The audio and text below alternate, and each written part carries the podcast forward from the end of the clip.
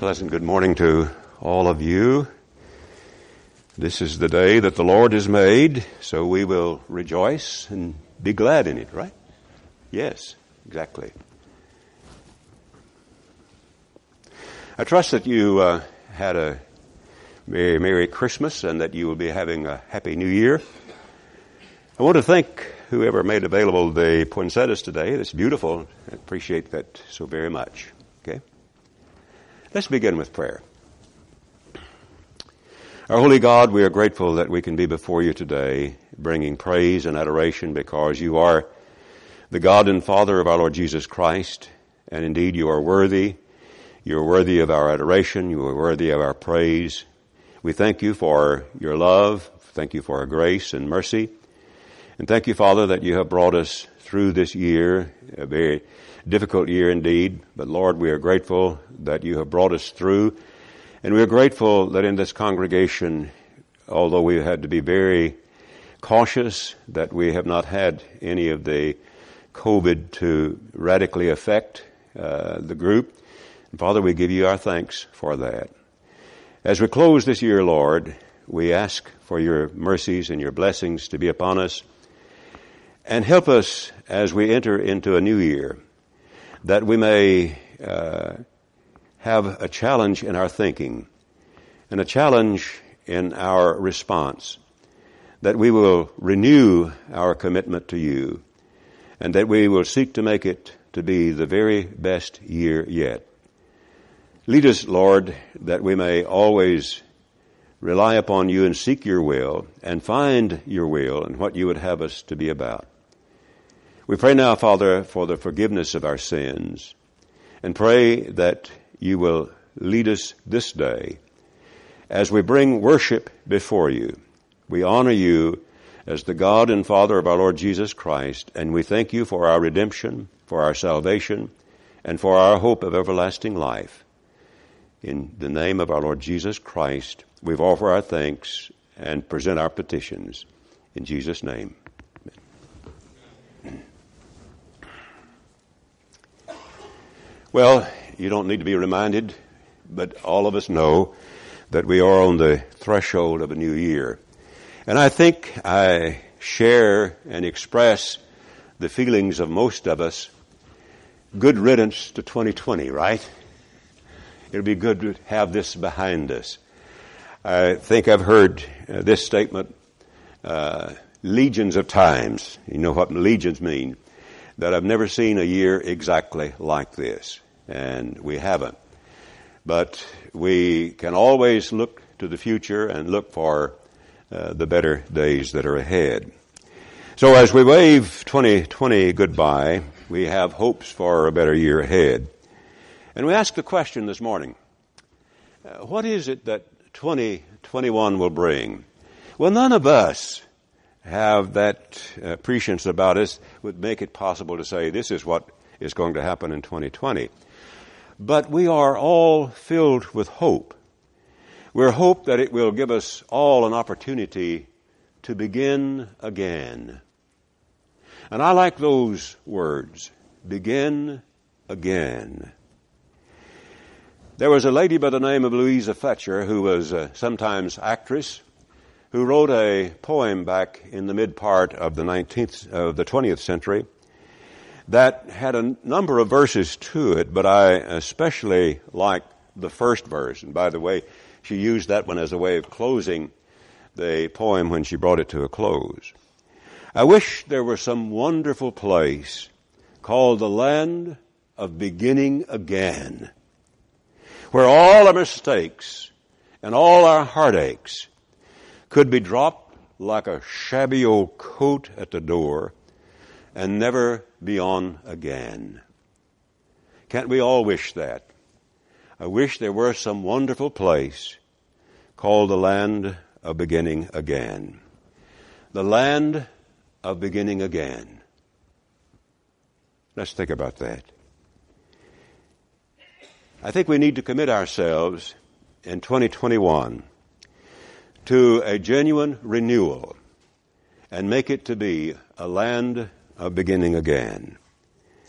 The good news is that we can begin again as individuals. You know the good news of the gospel. Paul says, if anyone is in Jesus Christ, that person is a new creature. You're a new creature because you have been born anew. You have been permitted to begin again.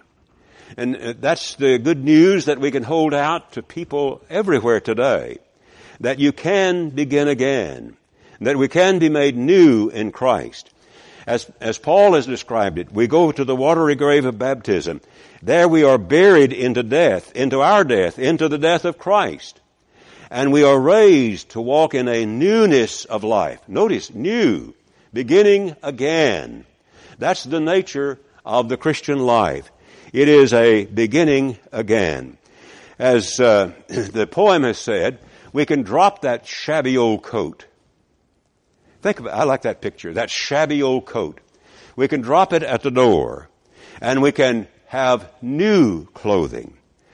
I am always impressed with what is stated in Isaiah 61, which is actually pre-gospel, because it describes the nature of our lives as Christians, our nature as we have begun again in Christ.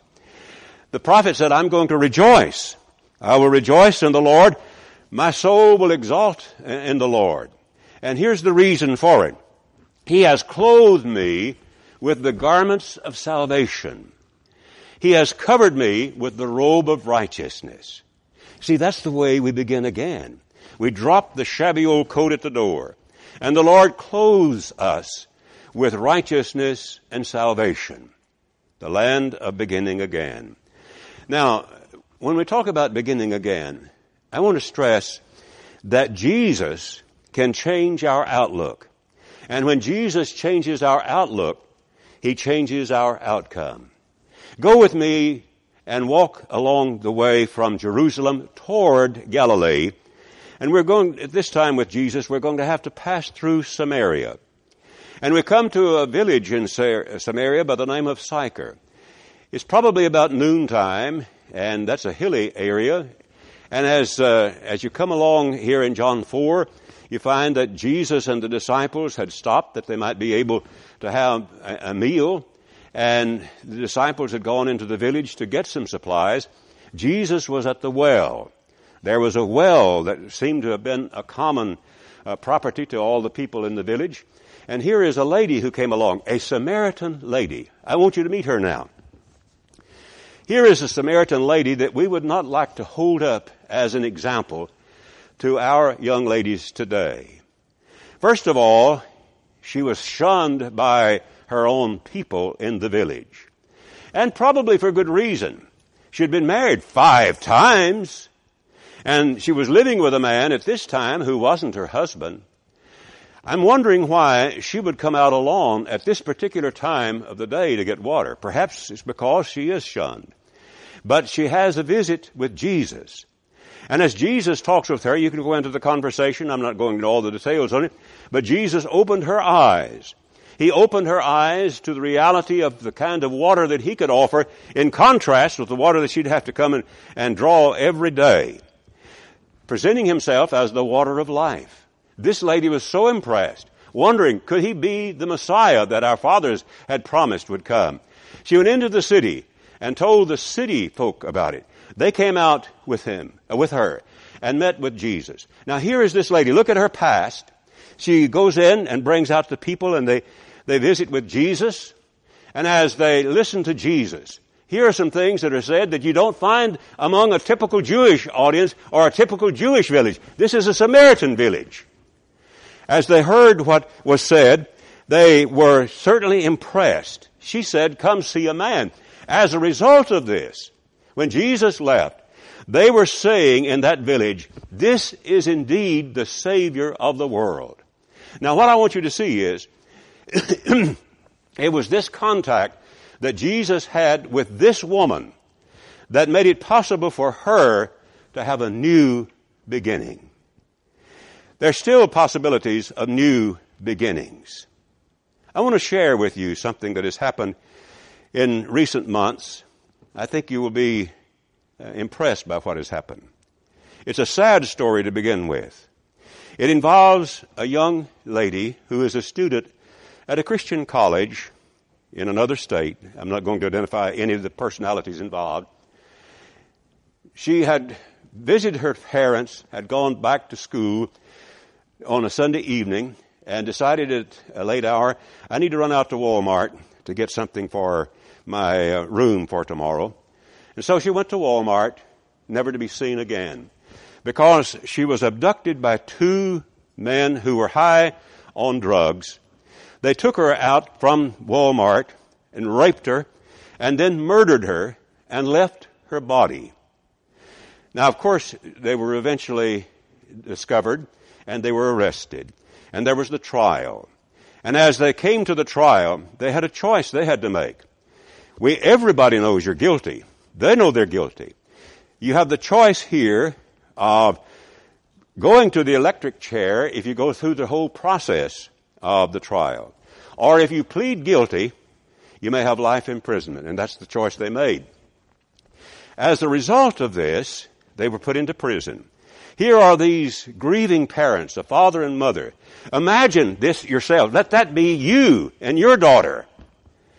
And the years go by, and the parents begin to wonder. They begin to think about this. And you know what the father did? The father wrote both of them a letter. And he said, you're in prison. I don't know all the details of the letter, but it basically amounted to this. I would like to talk with you about forgiveness. Two rapists, murderers.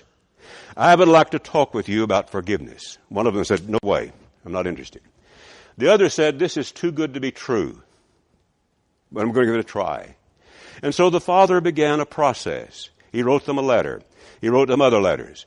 And then a good friend of mine who is at the point of death now, unfortunately, and some others had the opportunity of working with him and shared the gospel with him. And this man repented of his sins. You can repent of your sins. And this man was baptized into Christ. This man was thoroughly sorry for what he had done. He was an artist. He said, here's what I'm going to do. I'm in prison for the rest of my life. I am an artist. I am going to draw. And I'm going to sell. The prison would let him do that. And all the proceeds that come from the sale of my art will go to this university as a scholarship for the lady that I murdered. Now, don't tell me you can't begin again. I wish there were some wonderful place called the land of beginning again. The hardened criminal can begin again, and you and I can begin again. The indifferent person, the person who has become lackadaisical in his or her commitment to the Lord, has a way of beginning again. When Christ spoke to the seven churches of Asia, he reminded that last one that he spoke to, that I am the door. I'm at the door and I'm knocking. If any man will open and let me come in, I will sup with him, and he with me. The fellowship that is offered by Jesus Christ to the person who has just been coasting along, not really genuinely committed, just coasting, indifferent sometimes we say, just coasting along. Jesus says, you can begin again. So I want to rejoice today, rejoice with you, and I hope you will rejoice with me, that there is a way of beginning again. So there are many doors that are available that Jesus makes to us as the actual door himself to eternal life. So individual Christians, yes, we can begin again. Hardened criminals, we can begin again. What about a congregation? This has been an unusual year. How many times have we said that? Is there a way that we can begin again? Here are some things I want to suggest to us today as we approach 2021, and think in terms of beginning again. I don't know whether we're going to see a radical change in the virus or not. I'm praying that there will be. And I trust that there will be. But however that might be, how can we begin again? Today is a good day for us to remember our mission. Focus on the word remember for a moment. How many times do we find that emphasis made by Jesus and by others? Remember. When Paul was describing our challenge as faithful followers of Jesus in 2 Timothy 2, he said, remember the Lord Jesus Christ. Let's start there. Let's begin 2021 remembering the Lord Jesus Christ, of the seed of David, his humanity, raised from the dead, his deity. And it is that remembering that can be an aid to our moving forward. It's interesting that the very first church that's involved in these letters in the seven churches of Asia was urged, remember from where you have fallen. You were up here with your first love. Go back to your first love. Remember where you were. Come back to that. But then to the church at Sardis. The church at Sardis was a really good congregation. And the Lord urged again, remember. Remember what you have received and heard. That's good. Remember what you have received and heard. Then keep it. Remember, keep it. And as we remember, then we need to respond. And so today, I urge that we think in terms of our mission and responding to it. I don't know of any better way to describe our mission than what we have stressed in the past. And I'm going to put that out before us again today. Let's remember this as we go into 2021. What is our mission? Love God. Love the Lord your God with all your soul, heart, mind, and strength. This is the first commandment, Jesus said. And the second one, love your neighbor as yourself. Love God, love one another. This is our mission. Make disciples. All of these in Matthew. All of these in the last week or the last section of or in the post-resurrection life of Jesus. Love God. Love one another. Make disciples. Now, brothers and sisters in the Carrollton congregation, let's remember that today. That's what our mission is. I don't know of any better way for us to have an impact for Jesus Christ than to be a congregation that truly love God, that truly love one another, and that are very concerned with making disciples. Now, as we think of our mission, one other thought that I want to share with you, and that is we need to trust in the Lord who opens doors. Sometimes it seems the door is closed, but He's the one who opens doors. Paul could say in 1 Corinthians that there is an effective door that has been opened to me. Now you think about the difficulties that he had. At the time he was writing in Ephesus, he had had his difficulties with the church in Corinth, and I want to come back to Ephesus here in just a moment. He was having his difficulties in Ephesus. There was a labor guild that were really after him. They would have torn him, his hide off him if they had not been stopped. There were great difficulties. He could say they're adversaries, but at the same time he said, there is an effective door that is open to me. Well, let's go to that for a moment. Luke records Paul in his work in Ephesus in Luke 19.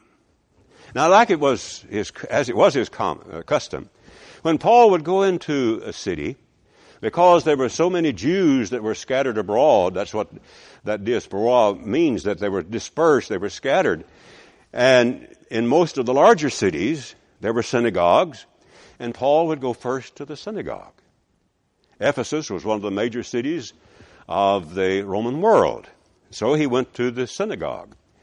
And when he went to the synagogue, he was permitted to stay longer there this time than he was at Thessalonica. After 3 weeks in Thessalonica, they said, get out of town. But here in Acts 19, he was able to stay with them, it says, for 3 months. But now the door is closed. You're not welcome. You're not to come back into this synagogue anymore saying what you've been saying. Door's closed to you, Paul. Go away. So you talk about an open door. Here's the door that is closed. But what does Paul do? Now, Luke tells us that Paul set up an arrangement in the hall or the school of a man by the name of Tyrannus. And you know what happened? He was there not for 3 months, but for 2 whole years, teaching people as they came and went. And so Luke says, all those in that province, Asia Minor, heard the word. They were taught the word. Now, how could Paul get out to all of those places if he's teaching every day in the school of Tyrannus? I don't know all that might be involved, but here's what I do know. He wrote a letter later on to the church at Colossae. He had never been to Colossae. How was there a church in Colossae? Colossae is in that area. The church at Thyatira is in that area. Laodicea is in that area. We've heard all about those from the 7 churches of Asia and from the letter that Paul wrote to the Colossians. How in the world were the churches established out there? Well, Paul was teaching individuals every day. Men like Epaphras from Colossae came. They were taught the gospel. And what did they do? They went back to their home village, their home city, and they taught the gospel and established the church there. A door was closed, but a magnificent door was opened. And so we serve the Lord of the open door. I don't know exactly what the open door is going to be. The important thing that I think for us to learn is that we need to be open to where the Lord would lead us and be praying, Lord, show us the way to go. Show me the way individually. Show us the way as a congregation. Help us to see whatever doors there are that you have opened to us. So I'm asking us in 2021, let's make a renewed commitment to serve the Lord faithfully. I wish there were some wonderful place called the land of beginning again. Peter, do you know anything about that? You denied Jesus Christ 3 times on the very night of his betrayal. Who preached the first sermon as the new covenant was begun in Acts the 2nd chapter? Peter! Peter could begin again. Paul, do you know anything about that?